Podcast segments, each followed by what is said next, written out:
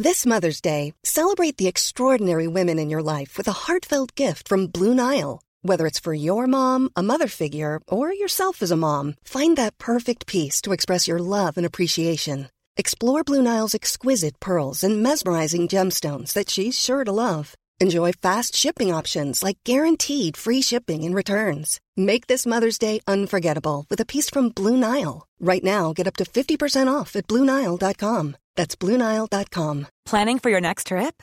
Elevate your travel style with Quince. Quince has all the jet setting essentials you'll want for your next getaway, like European linen, premium luggage options, buttery soft Italian leather bags, and so much more. And is all priced at 50 to 80% less than similar brands. Plus, Quince only works with factories that use safe and ethical manufacturing practices.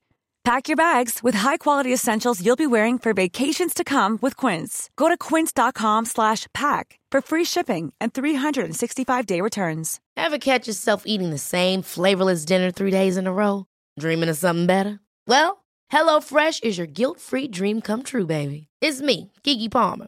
Let's wake up those taste buds with hot, juicy pecan crusted chicken or garlic butter shrimp scampi. Mm. Hello Fresh.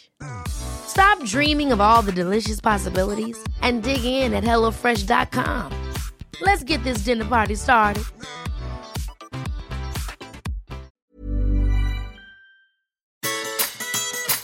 Well, as my mother always used to say to me, Howard, if you haven't got anything nice to say, don't say anything at all. So let me just say this. You didn't take any notice of your mother ever.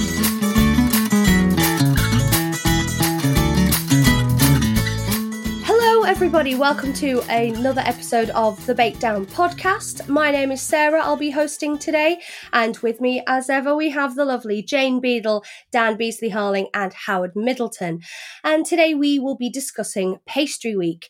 Now, before we get started, I wanted to say a huge thank you for all of you who turned up for Jane's spooky Halloween chocolate and orange ganache tart Spider's Web webinar. So thank you for all of you who showed up. It was a fantastic success. And we are hoping to have another webinar very soon. So keep your ears peeled for that information. But we also have so many new Christmas classes coming up. It's November. We can now talk about the Christmas season properly. We have plenty of brand new classes. We have Howard's Mont Blanc tartlets. We have Jane's sausage wreath with chipotle mayonnaise.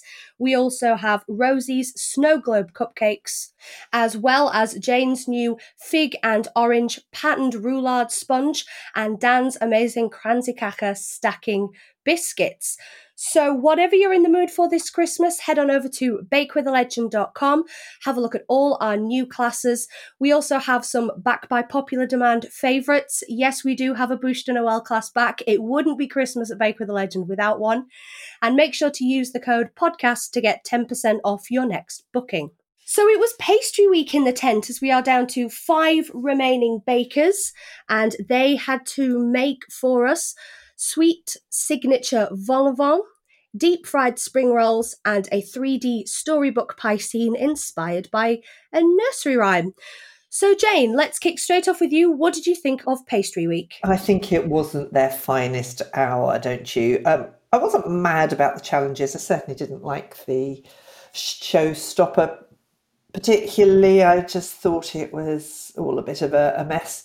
Um, and I thought mm, some of them are really struggling. And to be kind, I know that by the time you get to this stage, what are we? What week are we? Week eight. By the time you get to this stage in the competition, everybody's shattered. Um, the whole process of putting your recipes together right at the very beginning, you, you certainly feel very tired by the time you're preparing these recipes and feel that you don't necessarily, you won't necessarily get to week eight and they're breathing down your neck for you to submit these recipes. It just had the feel that everybody had run out of steam.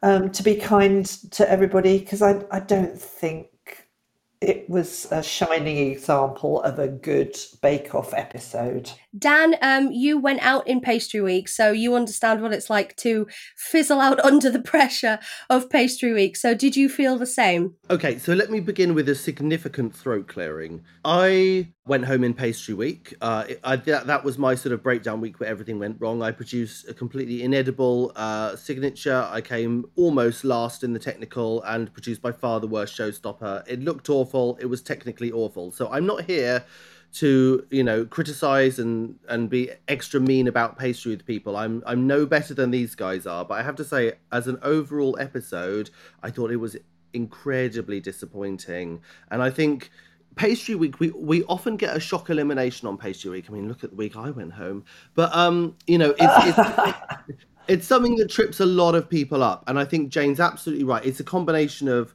um, it being so late in the competition where maybe people haven't had as much time to prepare their recipes are not so well prepared and the fact that it's pastry week and it's quite difficult anyway. I didn't love it I don't want to say anything too mean, but I did not love it, and I don't think that this episode will go down as one of Bake Off's finest, uh, to put it lightly. Howard, did you think the challenges that the bakers were set, did you think the challenges helped them out, or do you think they hindered them? I don't, I don't think the challenges were particularly bad challenges. I think for me, one of the big problems has been how late they've put pastry within the schedule.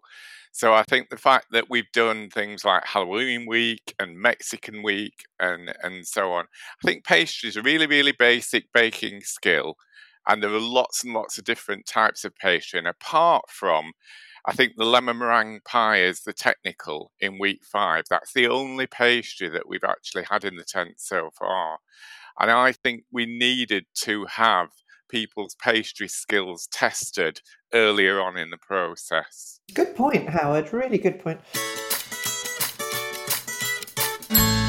So let's start off with our signature. The bakers were asked to make 12 sweet vol au vents with a rough puff pastry and a sweet filling. They had two hours, and again, trying not to be too unkind, um, possibly not the most exciting fillings that we've ever seen. Um, I believe Shabira's were the most interesting with a pecan praline at the bottom for a lot of um, a bit of crunch.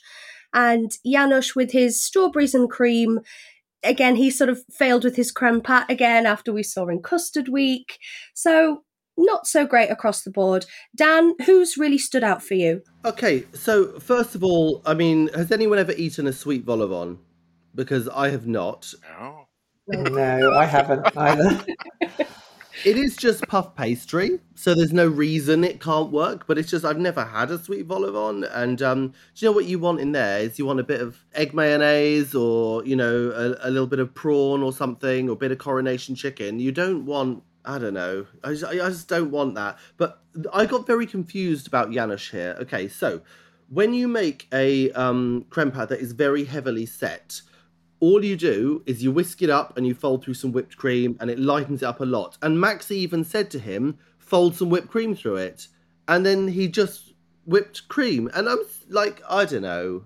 But like, there's simple and then there's oh, I chopped up some strawberries and whipped up some cream. And you just kind of think, like, literally, my seven year old could have done that. Oh, Janusz, you've gone from being my favourite to making me really sad. You're still my, one of my favourites, but you just made me sad today. It was, uh, it was not great. And then poor old Maxi had a disaster as well. I don't know what she was thinking trying to do squares. I think that's one of those things that seems like a fantastic idea. Um, but I think she was struggling with more than the shape hers seemed to take forever um, to bake. I don't quite know what was going on there. She probably chose the wrong oven temperature. Um, I whacked mine up really high and get my puff pastry rising and, and baked fast.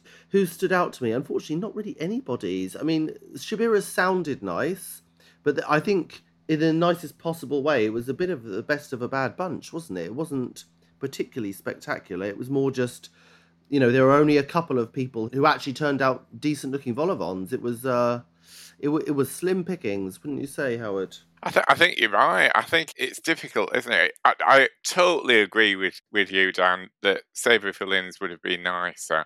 Um, I think when we get on to the technical, Paul said to Prue, oh, it's nice to have something savoury for a change. And I thought, well, you had the choice. You could have had some savoury vents before this. But, uh, but yeah, I'd, I'd wondered whether there'd be some kind of gas leak or something. The, people just seemed to be wandering around in a bit of a daze as if basic decisions that you need to make about stuff somehow seemed quite difficult for them. More of a challenge than I would have expected. So, yeah, disappointing. But Shabira sounded quite nice. They did. They sounded really lovely. I mean, she had her orange mandarin cream cheese, um, some orange liqueur, pecan praline, and even some clove and cardamom in there as well. Paul seemed to like the look of them, and Prue said they were delicious but a little underbaked. So a pretty good start for Shabira there. Sandro was really, really going for the handshake. He is not going to let this go. Uh, he went for a key lime pie inspired vol au vent, despite his limes not being from the Florida Keys. And he even put a ginger biscuit in there to really change up the flavours and textures, I guess, of a vol au vent. Jane, who stood out for you? Well, as far as pastry, Shabira's, uh, they looked pretty perfect, didn't they? I thought, pastry wise, but apart from making a praline, which hadn't melted in the bottom because you put something wet near a caramel and it will melt, but Paul seemed to like it. But I thought her pastry looked fab. What I did think was interesting is when we used to make vol au vents back in the 70s, yes, dear listener, I am that old, you just scored the top and then you poked out. Who did that? I think Abdul did it. You you then lifted out the centre and had your little hat that you put back on top of your prawn filling or whatever it was, or something something ghastly that my father concocted because he was a bit like that. And I thought it was a great idea to stamp out the whole thing and then stack it because it gave you much more of a chance to get the inside of your pastry cooked. Um, I, I, thought it was a good idea actually. I might give that a go. Not that I make vol au vents these days, to be honest. They're very, very 70s, as I think somebody said right at the start. But actually, nobody's, apart from Shabira's pastry, which I thought looked nice, nobody stood out. Um, like Dan, I was horribly disappointed with Janusz going, Well, I know they said it was boring, but strawberries and cream classic combination. Yeah, but that's not what we do a bake off, is it? Sandro's key lime sounded quite nice filling, but oh, I was really disappointed. And poor old Paul actually mentioned it twice. He wanted baking nirvana. He said it once here and then once later on in the episode. And I thought, oh, they're all getting tired. And one of Paul's, I've written Paul, stupid question here. Um, to Maxi, do you want to be in the semi final? Well, I mean, they're. No, Paul, I don't. That's why I've turned out an absolutely shockingly bad bake. Um, you know, what a ridiculous thing to say. I think they're all getting tired and short of things to say or do. It didn't inspire me to go and make vol that I must admit. And I like to be a little bit inspired, and this didn't. Can I just say on a light on a light note how much I loved Matt Lucas's flaky pastry at the beginning. His little talking flaky pastry. They won't give him a lift to the, yeah. the airport. I loved that. Oh, that was lovely. A really good way to, to lighten the episode. Well, let's talk a little bit about the. It is pastry week, so let's talk about the pastry. Um, Maxi said she was going to use strong bread flour and room temperature butter why does anybody know why she would use room temperature over cold or frozen butter as seems to be the norm? I, I, can understand using strong bread flour. I i i sometimes use bread flour in in puff pastry because it does uh, you know does give you a crisper um, stronger structure.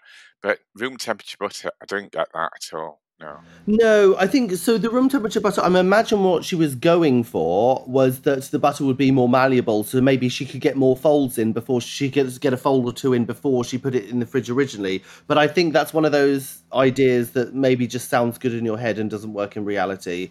You know, when working with pastry, no, it's always cold butter and always ice cold water to bind it together um, to help it get cold and and and stay cold. Um, so yeah, no, I didn't really understand that. I think that probably just made sense in her head. Maybe she read something on Pinterest and uh, thought it was a good idea. I don't know. I think it might have worked had she had five or six hours because then you could really chill it down between the folds. I, I don't know.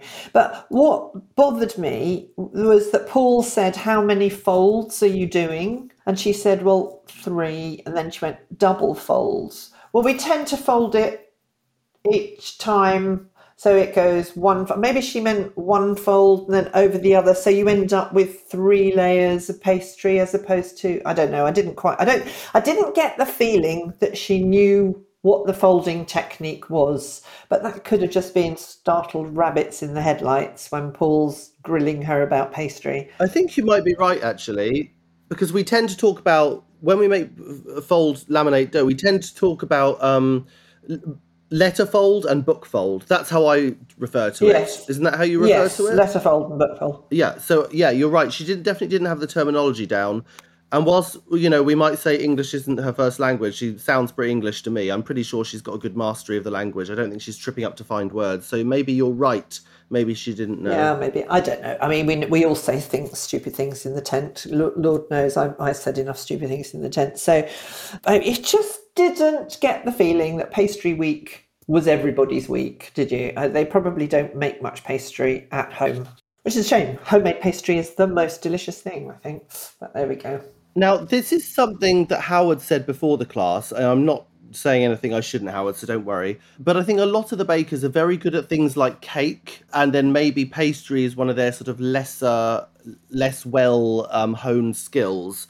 So maybe we're just seeing general gaps in in the baker's knowledge. You know, pastry isn't particularly inspiring for Instagram. Cakes and biscuits are a little bit more so. So maybe it was just skills that they just weren't quite so well developed. We've picked up on this in, in previous weeks, haven't we? About how we've seen a lot of skill in terms of like the drip cakes, and we've seen skill in terms of the buttercream roses and things like that. And I, to be honest, that's partly the program that has set challenges where cake has featured an awful lot. We've done a lot of cake based stuff. To be fair, you need to give the bakers the opportunity to show other aspects, to, to show other skills, really. And if the challenges aren't allowing them to do that, that's why when you get to a week where pastry is the kind of star of the show, it, it may, it, you know, some people struggle. Now, something else that we don't see is we don't see everything that happens in the tent. Obviously, the program is edited. As we've discussed in classes, you guys seem to get have the census that the classes aren't heavily edited in so much that we do see the truth, but we don't see everything. So, do you think that is another element to this as well? Do you think that it's been edited so it's a bit like, oh, what's going to happen here? And we're sort of watching this car crash TV when actually we want to hear more about the pastry? I don't know, so I'm just blinded by my own disappointment, to be honest. I think that, you know, sometimes in the tent there are moments that we uh, wish were included that weren't but we understand there's no time pressure I, I doubt there were any sparkling moments that we didn't see i doubt i don't think they held anything good back. I think what we saw was as good as it got. It would be nice to have some explanations about pastry that would give you know the public a bit of an idea about how to do it. But as we discovered i don't know if it was this challenge or the showstopper sandro didn't even know what pastry he was making. So him giving an explanation probably wasn't going to help anyone was it? We've seen in, in past challenges, and certainly uh, this week, where people are using the freezer quite a lot to chill things down quite quickly. I, I noticed Janusz takes these freshly baked vol out, out of the oven and then proceeds to put them in the freezer to cool down, which I would have thought is really going to soften that, that pastry. You know, you really need that to be cooling down at, at room temperature in order to get rid of the uh, the steam that's in there. Also, puff cools very quickly. It's not that's you know it's when I make um mille-feuille like th- th- I they're cool in five minutes, like literally ready to be have um creme pat piped on them within five minutes. I don't think they needed putting in the freezer, so I don't think it would have helped them. And if anything, as you say, probably might have hindered them. We saw a lot of um, the cutting out of vol au vent. Obviously, Maxi did hers square. Somebody other others did theirs round. When you cut out shapes from puff pastry, is it like scones where you just have to cut them straight down and you don't wiggle the cutter? Does that have anything to do with the rise of the of the pastry? Oh, do you know? I was I was thinking just that this morning when I was cleaning my teeth, and I thought, as you do, What a life you have, Jane. As you- I know, I need to get out more. I really do, and I did wonder that, and I've never noticed that it rises unevenly if you cut it out. But I don't think I twist my cutter when I cut things out of puff pastry. But it, it's scone and not scone, by the way. So just like you to. Oh. Thank you, Jane. Thank We're not you. having this argument again, Jane. No, we're, we're, we're equally divided. It's going for me too. So. Gone. Uh-huh. Thank you, Howard. Scone, scone. Yeah, that joke wouldn't Scone. work if it was scone, would it? Yeah. How do you turn a drink into a cake? somebody picks it up, drinks it, and go, goes scone. Yeah, well, there we go. Terrible Hey. joke. Doesn't really work. Like, I'm sorry, everybody. Um, but there we go. Uh, so the answer is I don't know. I've never tried it, but you don't need to twist it. Uh, I, I think when you're cutting out, you just stamp it out. So mm, I don't think that was. I don't think that was the problem actually. Also, I th- I'm just in the habit of like when when you uh, push down a cutter, you sh- like even if it's a round cutter, you can just shake it up and down and from side to side. You don't need to twist it, um, and it's a good habit to get into because obviously when you you you can you use that technique to cut any dough, so there shouldn't really be any twisting going on ever. I don't think. Well, we've talked about everybody's bakes apart from Abdul, as poor Abdul often gets uh, overlooked. I think in some of in some of our podcasts. So we do apologise, Abdul, if you're listening.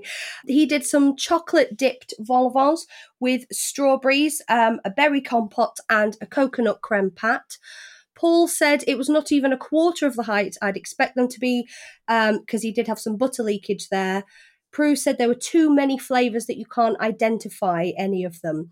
What do we think about Abdul's chances of reaching the final? Increasing, I Well, think. as good as anyone. Yeah. I thought it was really mean of Prue to say so. Don't want to spook you, but you are the only one not to have had a star baker. And I thought that's a really mean way of starting an episode, isn't it? Poor thing, just in the tent. L- Let's just point out that you are the worst one here so far. I mean, just which obviously, well, I I mean, you could read it like that, couldn't you? I don't think Abdul is the Yeah. worst one No. there, but I thought that was. I thought that was mean, and then actually, you know, she was a God being ruthless, need everything to be perfect. Poor Abdul, no pressure there. I felt very sorry for him. Do you know though? Sometimes I think if there's a conversation that's going on in the tent, the judges will bring it up. So, for example, maybe before they started airing, everyone had been, you know, Abdul had been joking about the fact that he was the only one who hadn't won a Star Baker or something. So maybe that's why it was in the air. I don't think Paul Prue is quite so cruel as to just wander up to people who are not No, doing the best thing, like, "Hey." Did you know you're the worst? It's like Seems a little unkind. Um, but yeah, horrible feedback for Abdul. I've got very flat and pale, bone dry. It's almost like a sheet with bits on the top. Uh, too many flavors. It's a bit murky. Can we think of something nice to say? And I thought, well, apparently not, Prue. Wow, poor Abdul. He's not racing into first place, is he? But as um as Howard said, seems to have as much chance as anyone else as, as leaving. And I don't want to jump ahead to the result um just yet, but it was a it was a, a shocking one, and just goes to show that you know, this stage in the competition, it's uh, nothing is certain. Absolutely not. I think they should have done 12, um, six sweet and sweet, six savoury vol. I think that would have been better with different flavours, have people coming up with different things. So there we go. I think I agree. I, I absolutely agree. I mean, how, how many different things can you stick in a sweet vol au vent? I think it's custard cream and a bit of curd, isn't it, really? I think it would have challenged them and made it much more inspiring had they had decent flavours. But it was still, I don't think that would have improved their pastry skills, to be honest. And And can I say, actually, we've moaned quite a lot about challenges not being appropriate uh, or the most appropriate for the weeks that they're in. It was actually a very good pastry week challenge. It's the kind of challenge that on paper I thought was great. Make, you know, a sort of a puff pastry and cut it out and bake it well. Um, it's just a shame that um, nobody really rose to the challenge. That pun was not intended, and yeah. Worked. But it was a good Yeah. one. Did it work? Okay, excellent. We'll leave that one in. Yeah. Do you want a bit of technical information on puff pastry and why it rises? Because there's no raising agent in there, is there? I know, but go on, Jane. Tell us. Well, you'll probably tell me I'm wrong then, Dan. Okay, no, go on. You say. You say. Um, oh, you just want me to fall flat on my face, don't you? Kind of. The idea is you're trapping air and moisture in between your layers, and as it heats, the moisture does whatever it does and it expands the pastry. So it's the moisture you're trapping between the layers that the heat then makes expand and puffs your layers up. And of course, the butter then stops the layers sticking together and can rise. So there's the moisture in the butter expands. That's it, isn't it, Dan? It is correct, Jane. And just for a, a fun fact, in the UK, and instead of UK and French butter, uh, uh, butter has a surprisingly high water content. It's about 18% um, water. So actually, although we think of it as just being a big lump of fat, there's quite a lot of moisture in there. And Jane's right, it's the moisture expanding that's causing the rise. And of course, because you've got your fat separating your pastry sheets, they, they stay apart, they don't stick back together. So no, Jane, you were right. Unfortunately, I wasn't able to pick you up on that. But um, yeah, maybe next I'll, I'll trip you up again in the future, maybe. Oh, you're you're so much better on the science behind these things. So um, I'm I'm I'm pleased and proud, and that I got top of the class this morning from teacher Dan. Can I just ask as well? Was there did did anybody think there was any benefit in in Sandro covering each of his layers of pastry with with sugar? I, I know sometimes we we shake a bit of icing sugar on on top of of sweet puff pastry in order to to get a bit of caramelization, but I couldn't see that that actually putting sugar in between each layer was going to do very much. I couldn't see the functional benefit, and if anything, I thought it might cause it to, you know, if it sort of turns into a syrup in the oven, it might cause it to um, mis- become misshapen. So I didn't think there was any benefit to doing that. I'm I'm happy to be uh, proven wrong, but I know I didn't think that was a good idea. Well, I'm so negative today. I'm so sorry. I'm just sounding hypercritical. Maybe I need more coffee. I'm not sure that will help. Well, while Dan gets, goes to get some more coffee, we shall move on to the technical. Now, this pastry week, they want the judges wanted the bakers to do eight deep fried spring rolls with a dipping sauce. Possibly one of the shortest challenges um, I remember of an hour and 20 minutes. The judges wanted some bubbles in the dough, but not too big bubbles. Uh, and the bubbles in the pastry were coming from the water in the dough, but of course, they were not told how much water to put in. So, Jane, this is going to be something that you're going to be doing with us for your pastry week class, some lovely spring rolls.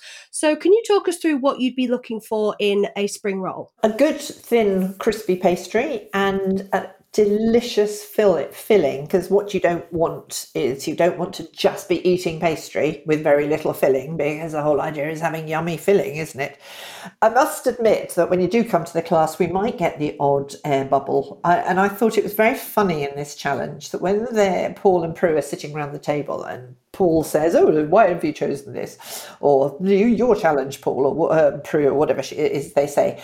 Um, well, the idea is not to have any air bubbles in the pastry, and the plate of ones that have been prepared to show us what the perfect ones should look like all had air bubbles in them. not, not huge, not massive, but they all had air bubbles. A bit like when we make cannoli, where we're we're aiming for the pastry to blister a little bit when we're frying it. So that made me laugh that it's obviously really hard to get your pastry dead smooth.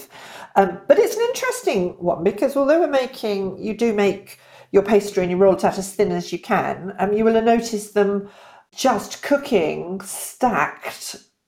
Well, they only stacked two, but stacked uh, rolled out bits of pastry in a pan to almost cure the. You're not cooking them. You don't want it to be crispy or anything like that or browned, but you just cook them in the pan just to, I'm assuming, cure them and make them that little bit more stable. And then you can cut them and roll them and do whatever. So it's quite an interesting little challenge. It's the hardest thing is going to be getting that pastry as thin as you want it because no matter how thin you get it, I think you can you think that you ought to, at the end, once you baked it or fried it, um, make it as thin as you can. But it's very similar to making samosas. I did a samosa class recently, but you wanted that bit thinner than even the samosas. So, yeah, it, I think it, I think it's an interesting challenge, and we always have to have a bit of fried pastry knocking about somewhere. And I, I think it could have been good. I think it, I would have liked to have seen a little bit more reason why you're frying off the the dough because I don't think anybody will have ever seen that before um, unless you've made spring rolls at home before. So yeah, an interesting challenge I think for people and one that you could do at home and would inspire people to do at home because very often the spring rolls that you buy in the supermarket are a bit bland and you can make them as yummy as you like. I agree. I thought it was actually a really good challenge. It was a nice uh, step up from um, the signature. I thought it was it showed off some pastry skills that I don't remember seeing in the tent before. I mean, it was a very short challenge, uh, one hour and twenty minutes. I think the only shorter one I remember is from my season. I remember my season a lot better than the others for some reason. But we had one hour and fifteen to make naan breads, and this this seemed like a bit more work than naan breads. So. Um, or naan rather. Sorry, all the Indians got upset with us. Naan means bread, so it's just naan, not naan bread. There were a lot of ingredients going into the filling of these spring rolls, so I thought it actually wasn't a lot of time to get that balance right. And we saw obviously some people just chucking in all the mushrooms at once. Shabira, I thought felt I felt despite the fact that she didn't she wasn't at the top of the table i think shabira had a bit of a wry smile uh, when she started so i think shabira knew what to expect um, she knew that you know the mushroom could overpower it so um, I would have liked to have seen Shabira a little higher in the table, maybe for at least getting those flavors right. But the highlight of this challenge was definitely watching um, several people try to pronounce mange tout. oh, yes, it was hilarious. I don't. I don't think they're that exotic, are they? But yeah, with his Sandro's like mangy suit. Was it Sandro who said, "I don't eat this kind of food"? what green and vegetable? yeah, he eats chicken, steak, and eggs. I think that's pretty much it, isn't it? You can tell. Yeah and and his cheat day burgers. Let's not forget the cheat day oh, burgers. yes, yes. And custard, tinned custard. Tinned yeah. custard. Yeah. And tinned custard, ice cream, bad ice cream. Sandro, what a life you lead, mate. yes, bubbles and fillings were something that were talked about a lot in the tent. Sandro did pretty well, obviously coming first.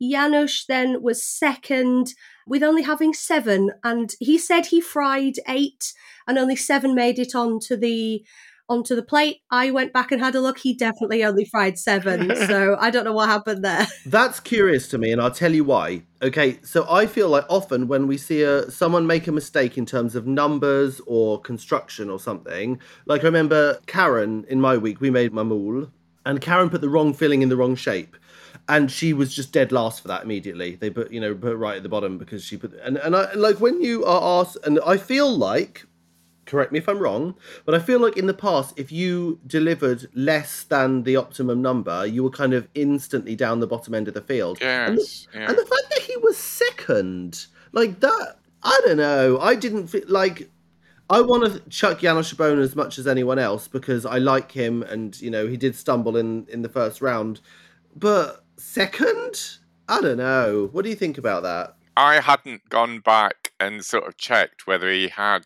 actually fried uh, eight or not. So clearly, when he's bringing them up to the uh, to the front, he's only got seven then.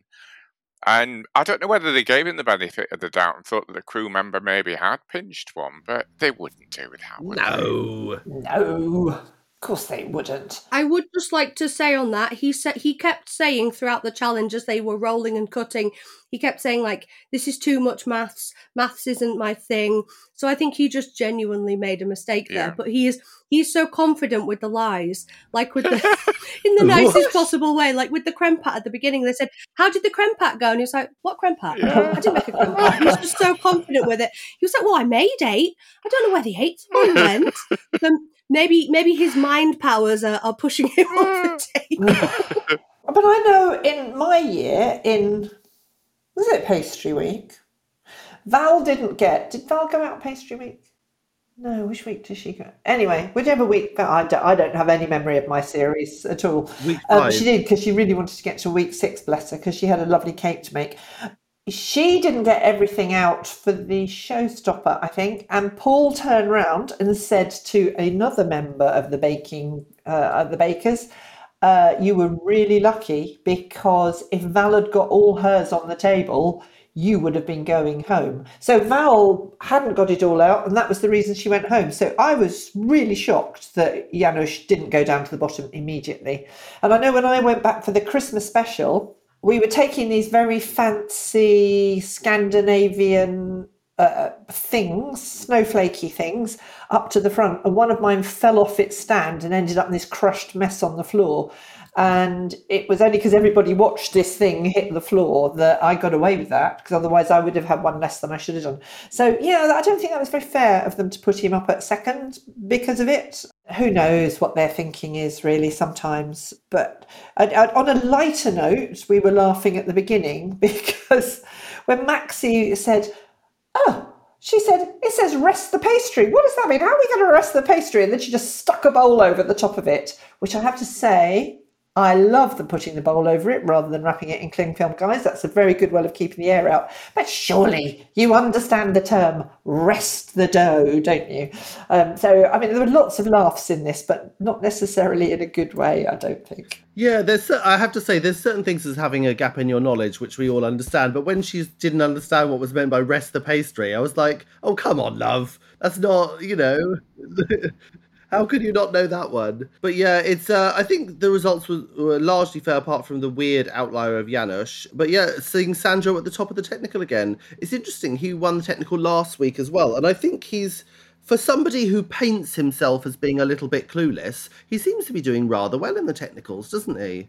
I think maybe he doesn't overthink it and just gets on with it. But he's he's been I, I hadn't expected him to do as well in the technicals as he has done. So um, yeah, that's maybe something to be looking out for. Maybe we should start taking Sandro serious as a potential finalist. Well, I did right from the start. I'd just like to point out that I did right from the start. Isn't he down there as my winner? I think. Could it be two years running um, that I choose the winner? Oh, did you say that? Uh, I did. I did, did, you choose Sandro? I did choose oh. Sandro. I did choose Sandro. I'd just like to point out again. Um, but I think maybe he's got just some. If he hasn't, if he's got a gap in his knowledge, he's got really good baking instincts.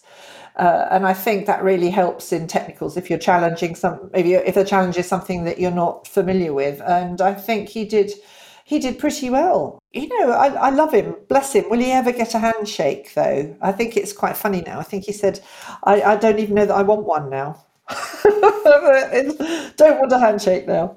Yes, you do. Yes, you do you don't tend to get handshakes late in the competition. It doesn't tend to happen. And I think, uh, did you get one, Jane? You got one late in the competition. I wasn't going to mention it, Dan, but she brought it up. All right, show off. but yeah, in in the early weeks, I feel like you have sort of a bit more time to prepare. So we see less as the series go on. But poor old Sandro, he's um he's got an adoring public, and I think that's worth more than a Hollywood handshake. Dare I say it?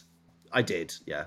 Oh, absolutely, it is. Yes, you just said it, and it's true. The you know, handshake's not everything. So, heading into the showstopper, we had Maxi in fifth position with her stodgy, too much pastry spring rolls.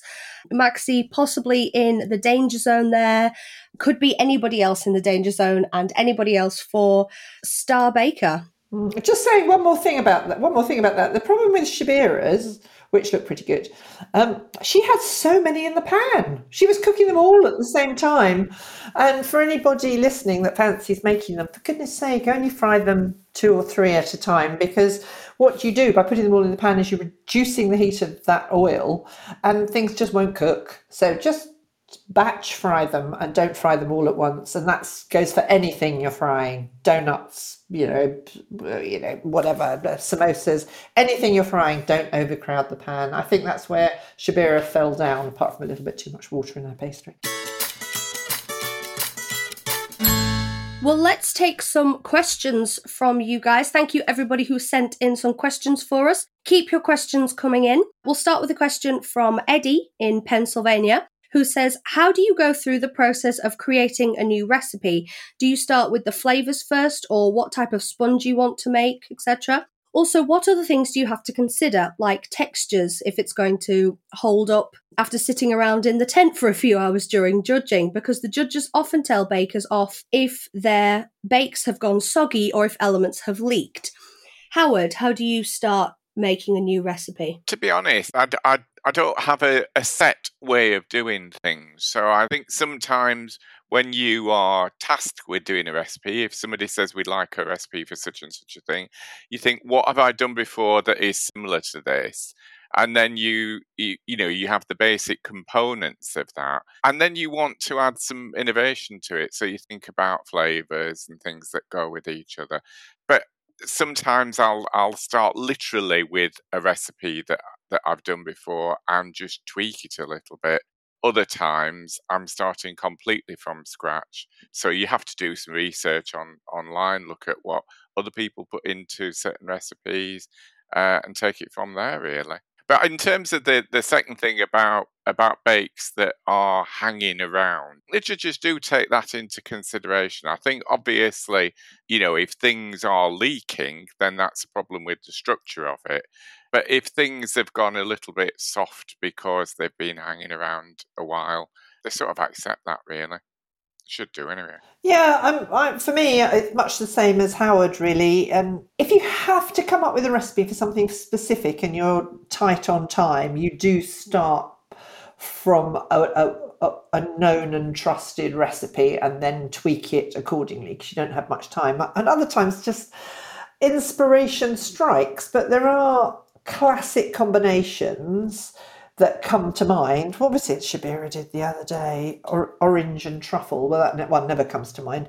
But you know, you you do know things that work together, and white chocolate, raspberry, and pistachio, for instance. And work up from there. And as for sponge, it really does depend on what you're going for. Um, if you're stacking lots of things together and you don't want the sponge to overwhelm, put choose a, a nice genoise. Um, or if you want a fab cake that you the cake is the hero then choose something like a victoria sponge as your base. It really depends on what you're making i think whether it be cake or savory. Uh, and there's so much inspiration out there. If you're really stuck just start trawling through the internet and then use that as your starting point. I mean there's very little that's original these days I would say, except for some of Shabira's bakes, which have been genuine. Yeah, yeah. Oh no, but they have been inspiring, haven't they? She has come up with some of the most amazing stuff. Which no, it wasn't meant to be mean. It was meant to be impressive. I, I think she's she's done. She's she's truly inspired. A bit like Kim Joy was. You know, you're seeing things that you've never seen before from Shabira. And very few people are as innovative and original as Shabira, and most of us just start by borrowing an idea from somebody else and, and you, you know building up into something that's your own. But um, you know i think you can always find something that looks very similar to what you've created and claim that um, you, you'd never seen it but you probably have. Yes there is nothing new under the sun. I believe it was chuck berry who said that so what I tend to do is make sort of essentially Frankenstein cakes, which is where I'll take sort of, you know, I particularly like this sponge, I like this flavor combination I've seen over here, I like this decorating technique I've seen over here, and I'll sort of borrow bits and pieces for things that I've seen that I've liked and kind of bring them all together. Every now and then I do have sort of what I might consider to be a brand new idea that um, someone uh, I haven't seen somewhere else before and really has come from my own head. But to be honest, that's quite rare. It's usually me taking inspiration from other things that I've seen. And if anyone has been to my classes, they will know that most of the inspiration I take is from very traditional things. I really enjoy quite traditional techniques and flavors. I feel like th- some things have already been worked out and don't need to be improved upon. So, um, kind of like uh, Jane Howard said, it's it's you know it's pulling on things that already exist and just giving it a little bit of your own twist and trying to find something a little bit different and interesting. But ultimately, when I make a recipe, I'm baking for myself. I'm just bake. You know, you could you can't please everybody. Um, so why not please yourself? Why not make something that's really delicious that you want to eat? And that's that's how I build a recipe. I make something that I think is the most delicious. And fortunately, it seems like other people's taste doesn't differ too much from my own. Well, thank you guys, and thank you, Eddie, for that question. And we have another question from Matt in London. And Matt would like to know Do you ever find it hard having a career that revolves around food? Are there ever days where you just can't face the kitchen and want somebody else to cook? Howard, why don't you start us off with that one? Yes. Howard's nodding. Of course. I, I, I think I think sometimes you, uh, well, quite often I will feel really, really in the mood for doing something. I can I can find cooking quite relaxing. Um, there are other times when you're up against the wire, uh, trying to come up with a recipe, and you know that you've got to get this done. You've got to get some photographs uh, taken, the lights going, and you just think, I can't be bothered to cook after this. You know, after I've been working on this recipe, let's get a takeaway. So yeah, absolutely, there are times, definitely. Oh God, yeah. so we teach. Uh, Jane Howard and I teach a lot of classes as well, and um, this puts our kitchens out of action, and it's often in the evening, isn't it? So uh, I've, I've got two small kids, so there's uh, quite a few takeaways appear in my house because I sit down at the at the end of two and a half hours of baking and uh, trying my my hardest to be a little bit charming, and I'm exhausted. So yeah, I think oh no, we'll just get some pizza or something. It'll be fine. Uh, but yeah, no, actually, as Howard was talking, it was like reading somebody reading back my life story. It's exactly like that. You're trying to get a picture taken, the light's fading, especially in winter. It's so hard to take a picture of anything, isn't it? It's a nightmare. Without natural light, you just can't get anything. It doesn't always fill me with joy every second of the day, but I'll tell you, I'm really glad that I have that actually this is part of my life because I used to be sat in an office just typing things into a computer. And I do have to say, despite the fact that, you know, every job, some you don't always feel enchanted with it at every moment, I'd infinitely rather be doing this than uh, sat at a computer hammering at a keyboard all day. So uh, you've got to count your blessings, I think. Oh, abs- absolutely. What I tend to do at the weekends if I'm teaching is because usually we're packing up. I, I don't do the late ones because I fall asleep if it's an eight o'clock start.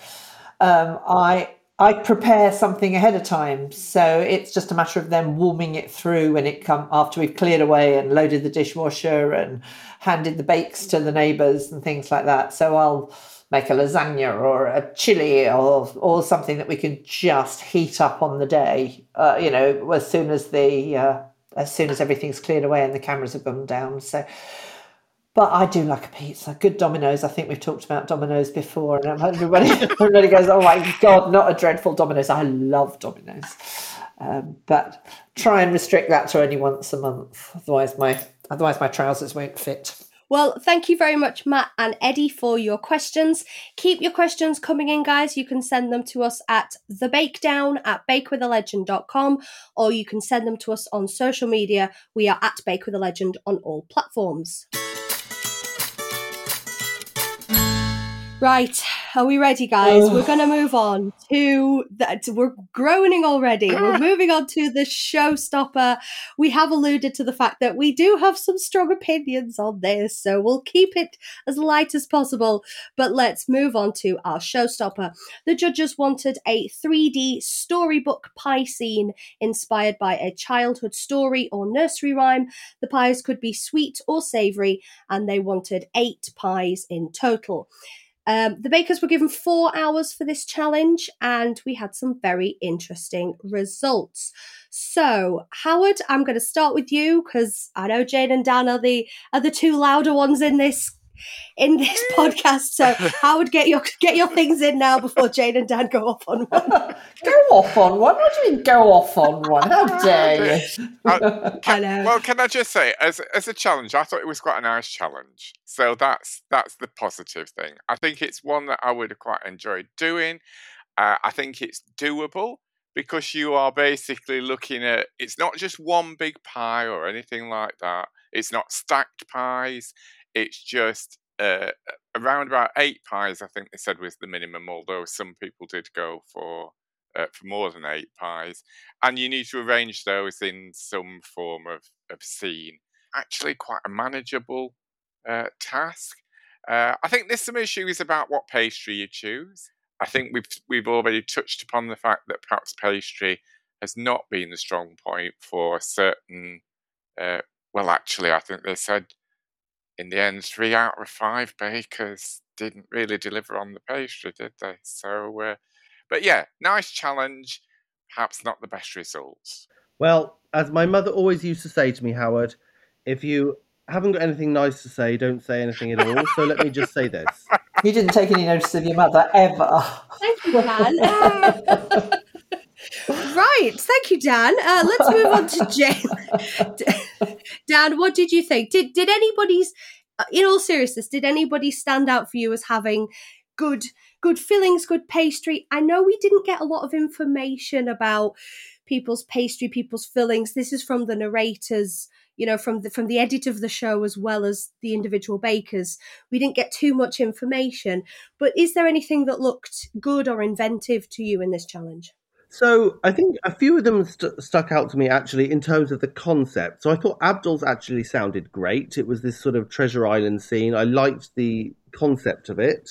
I, also love the fact that there were a mixture of uh, savoury and sweet flavours. I thought that was actually quite a nice idea. That wouldn't, I mean, maybe that was in the brief actually. I don't remember, but that wasn't something that would have occurred to me. Shabira's flavours uh, sounded lovely. Um, she said, I'm using a Malaysian pastry, but then I don't think she ever touched on what it was. So I don't know what, what was the Malaysian part. Maybe it was um, seasoned in some way or I, do, I don't know. She used a hot oil pastry, a hot oil pastry, which I assume is a bit like our hot water crust, but you added hot oil to it. I haven't had a chance to look that up, but I've never used a hot oil pastry. No, I've never either. Um, okay, well that mm, that might be why. The only quarrel they had with hers was that it was a little bit dry. So I think Shabira actually did a great job. I think she got herself a bit too wound up about not getting two bits on her pastry on her uh, beanstalk. But other than that, I thought it was thought it was great. Yeah, and Maxie's just sounded doomed from the start, bless her, didn't it? Um, as soon as she said I'm making my own phyllo pastry, I just thought, oh God, love, why? Why are you doing that to yourself? You know, I, I obviously have a bit of insider experience at having picked the wrong pastry to make uh, for my showstopper, and I knew that that was the, exactly the kind of thing that could could catch someone out. And you know, I tried to make full puff when I should have just made rough puff. And as soon as she said she was making phyllo, I thought, oh honey, it's, this is you're already struggling at the bottom of the pack. This is not going to end well. Poor old Maxie. Goodness me. Indeed, it was very ambitious to make phyllo um, at this stage. I believe, I can't remember which judge said it, but somebody said the globe has lost its way and the phyllo definitely needed cooking for longer going back to Shabira's hot oil pastry, um, Paul had some good comments about that, saying it's clever using this pastry because it's bulletproof. But then they did go on to say it was flaky and buttery. So whatever pastry she used was clearly very good. Pastry seemed to be something that people were really falling down on. Sandro's were tough as old boots, which is really sad for poor Sandro there. Again, I think Abdul's were a bit rough and ready, and Janusz had rather big gaps between his filling and his pastry as well. So, Howard, anything that stood out well for you in this challenge? I think Abdul, um, yeah, although it was a bit rough and ready, uh, certainly I think the um, pastry on one of his, at least, was was described as nice and short.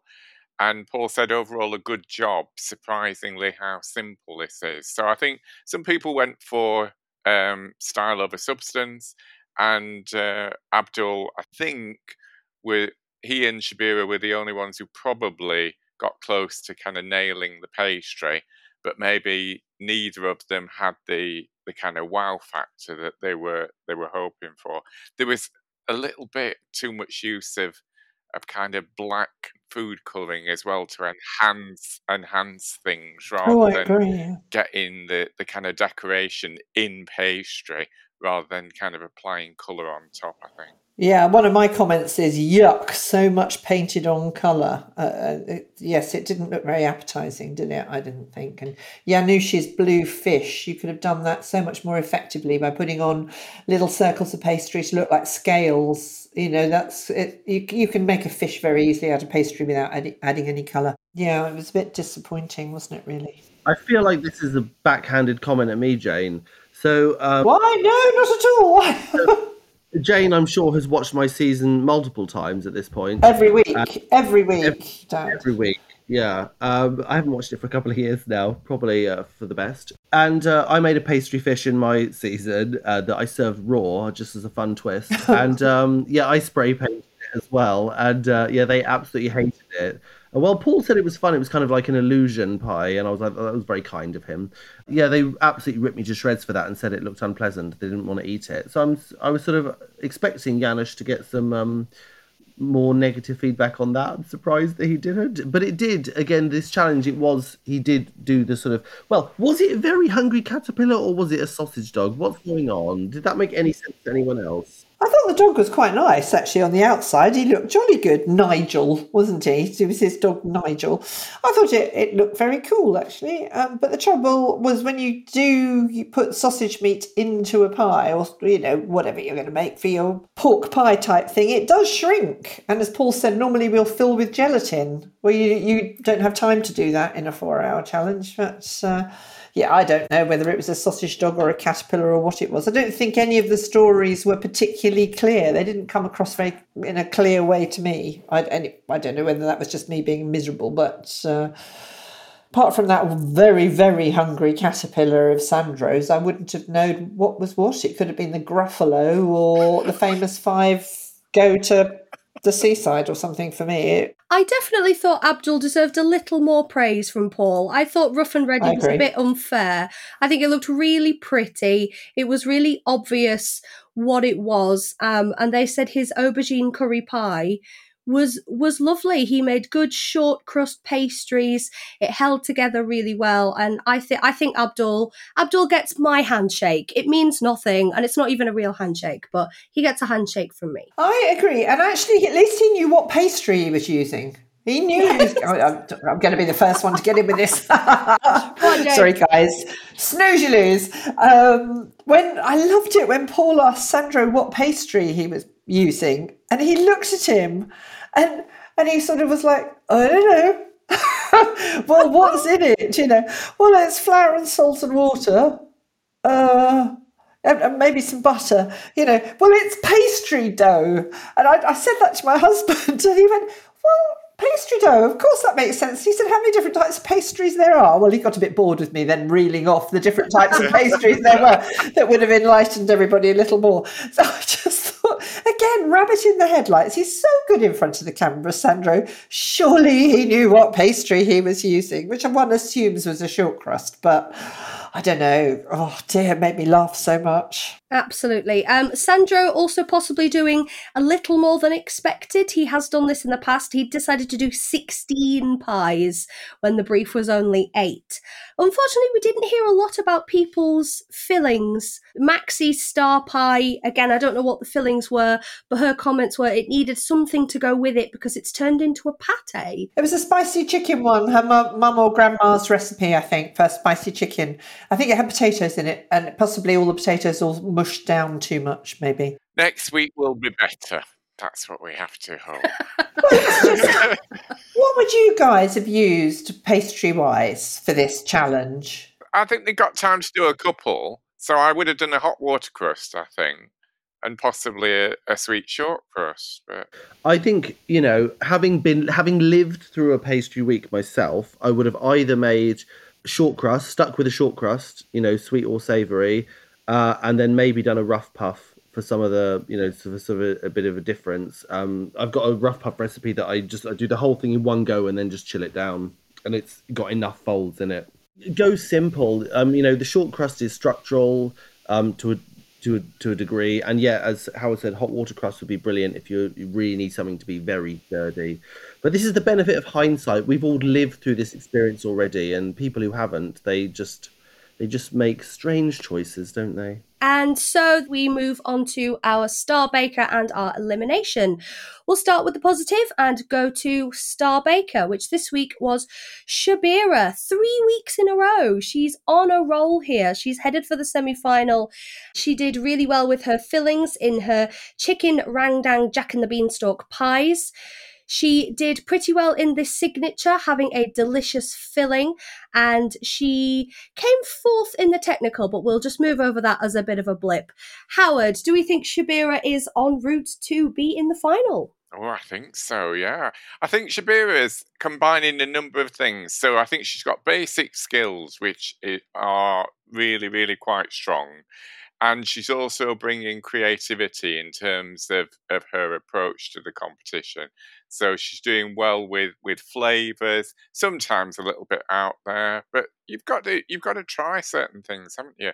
So yeah, I, I think well deserved, and probably the only candidate this week actually. Maybe so. And with Star Baker, of course, we do have to lose somebody. And this week, unfortunately, it was poor Maxie. She came last in the technical. She did not have very appealing vol in the signature, and her globe had definitely lost its way in the showstopper.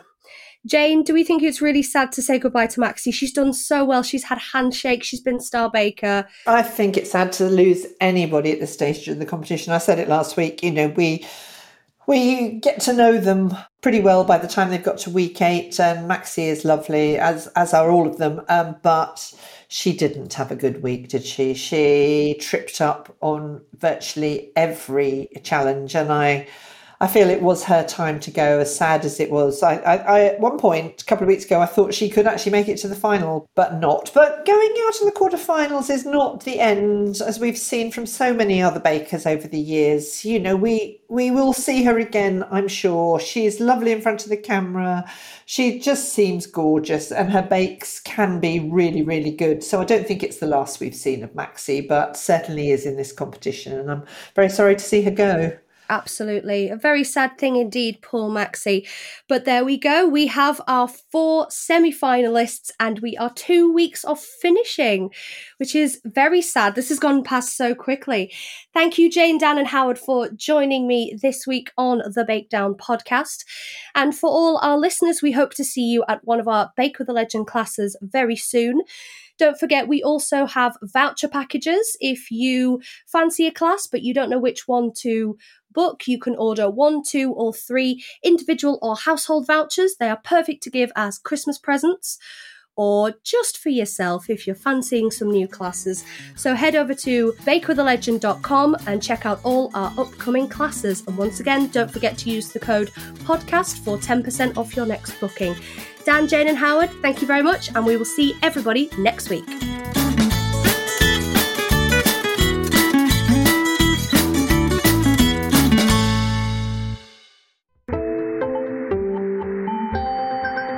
Just heard a stripped media production.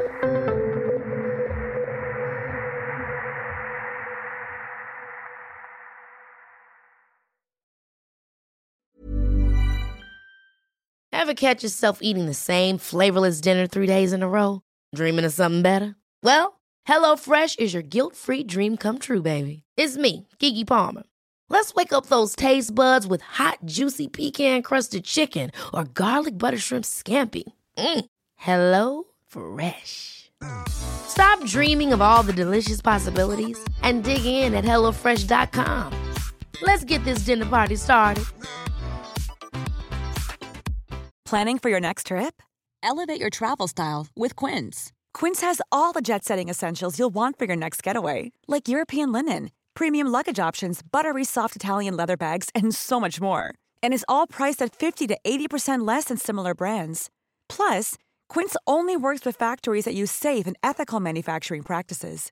Pack your bags with high-quality essentials you'll be wearing for vacations to come with Quince. Go to quince.com/pack for free shipping and 365-day returns. Mom deserves the best, and there's no better place to shop for Mother's Day than Whole Foods Market. They're your destination for unbeatable savings, from premium gifts to show-stopping flowers and irresistible desserts. Start by saving 33% with Prime on all body care and candles. Then get a 15-stem bunch of tulips for just $9.99 each with Prime. Round out Mom's menu with festive rosé, irresistible berry chantilly cake, and more special treats. Come celebrate Mother's Day at Whole Foods Market.